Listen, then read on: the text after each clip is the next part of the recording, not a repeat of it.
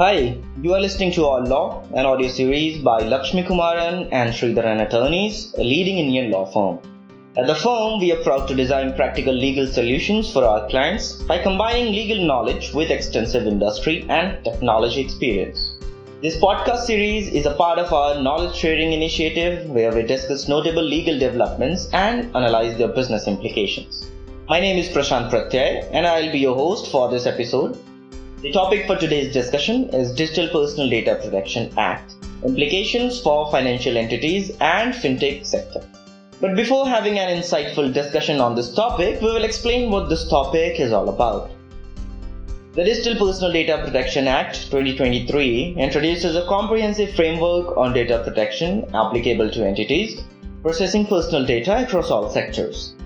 Some of the key obligations include notice, consent requirements, relying on legitimate purposes where applicable, implementation of technical and organizational measures, and security measures for preventing data breach.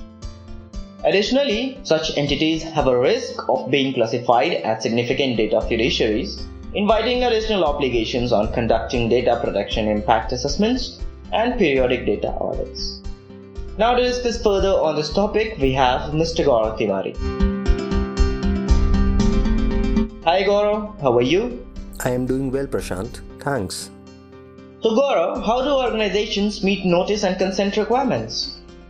Prashant, at the outset, any entity handling personal data must aim to realign customer facing platforms and mechanisms to revisit privacy compliances and adhere to privacy principles postulated by the Act. This includes key requirements of publishing privacy notices and building a concrete consent architecture, publishing brief, concise, and unambiguous notices for data collection and processing that may be relevant to demonstrate specific and informed consent of data principals. Apart from brevity, such platforms must also make them available in English and other 8 scheduled languages as required by the data principal. Okay, and how do organizations meet clear and affirmative consent? In the context of obtaining a customer's consent, the Act now provides that consent must be specifically obtained through a clear and affirmative action. This may warrant evaluation of consents obtained through ClickWrap and other methods to determine the following. First, to determine that such mechanisms are sufficient to accurately authenticate identity of data principals and take any additional measures such as implementing two-factor authentication if required. Secondly, they should avoid any practices which may lead to ambiguity in consent or lack of a clear affirmative action on behalf of the data principals. Thirdly, ensuring storage of proof of consent in a retrievable and auditable manner, especially in view of the onus to demonstrate the same when required.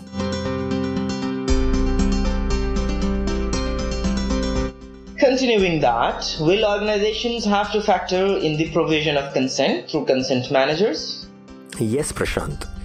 Relevant mechanisms may also have to be implemented to factor in receiving consents and exercise of other rights or requests by data principals using consent managers. Entities may have to develop standardized mechanisms to authenticate identity, manage and comply with such requests from consent managers. This may particularly be relevant in the context of entities in the financial sector and consumer facing platforms, where consent managers are likely to play an extensive role.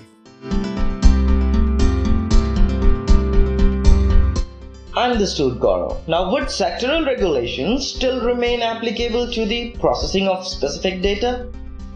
Prashant, regulations provided by sectoral regulators would still remain applicable despite the Digital Personal Data Protection Act 2023.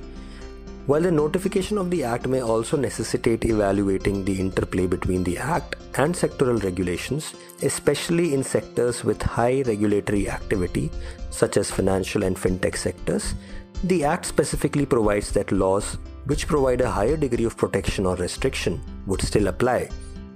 Sectoral regulators, especially in financial services, have been proactive in providing regulations for protection of specified data and measures such as localization of payment system data, policyholder data, etc., prescribing framework for information technology for banks, NBFCs, and other regulated entities, information security, incident reporting obligations, well ahead of the enactment of the Act.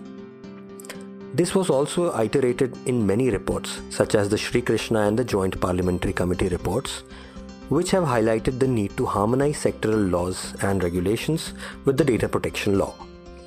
A significant role would still have to be played by the central government or the Data Protection Board in harmonizing sectoral laws and regulations, including obligations obligations other than cross-border data transfers with such requirements.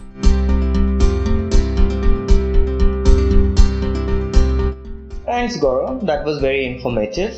But can entities rely on legitimate purposes for processing personal data? Yes, Prashant. The Act permits processing for a purpose specified by the data fiduciary, for which the data principal has voluntarily given his personal data and consent has not been denied. Entities in the financial sector may take benefit by relying on the same in responding to inquiries, processing applications, and other purposes not contemplated under applicable laws and regulations, and limit processing based on consent to the extent permissible. Moving further, are such entities at risk of being categorized as significant data fiduciaries? Prashant, depending upon the nature and volume of personal data processed and other factors, such as impact on public order and sovereignty, it is very likely that such entities would be classified as significant data fiduciaries. This would invite significant obligations on such entities, such as conducting data protection impact assessments with regard to data processing activities, periodic data audits, and any other requirements prescribed by the government. While periodic training and development of employees is likely to be prerogative for all entities, those categorized as significant data fiduciaries may also have to appoint dedicated personnel for data protection compliance such as resident data protection officers, independent data auditors, and also invest in capacity building to ensure, evaluate, and maintain compliances.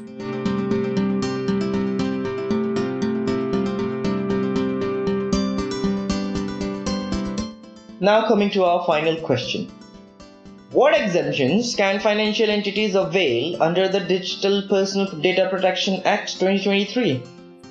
Prashant, the Act enables entities to avail certain exemptions from compliance, especially where processing is undertaken for compliance with applicable laws, enforcing legal rights, mergers and acquisitions, debt recovery, and outsourcing entities in India which process personal data of foreign nationals.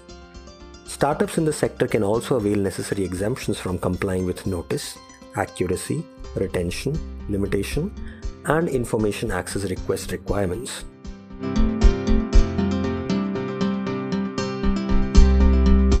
And on that note, we will put this episode to a close. Thanks a lot, Gaurav, for sharing valuable insights on this topic. I hope you have enjoyed this discussion. Absolutely, Prashant. The discussion was genuinely engaging.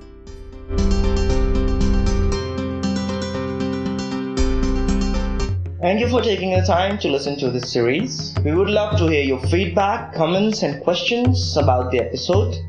You can write to us at podcast at lakshmisri.com to know more. For future episodes, you can also suggest topics you would like to hear more about. Check out our website www.lakshmisri.com linked in the episode description below keep abreast with relevant legal updates before you join us next week. Thank you.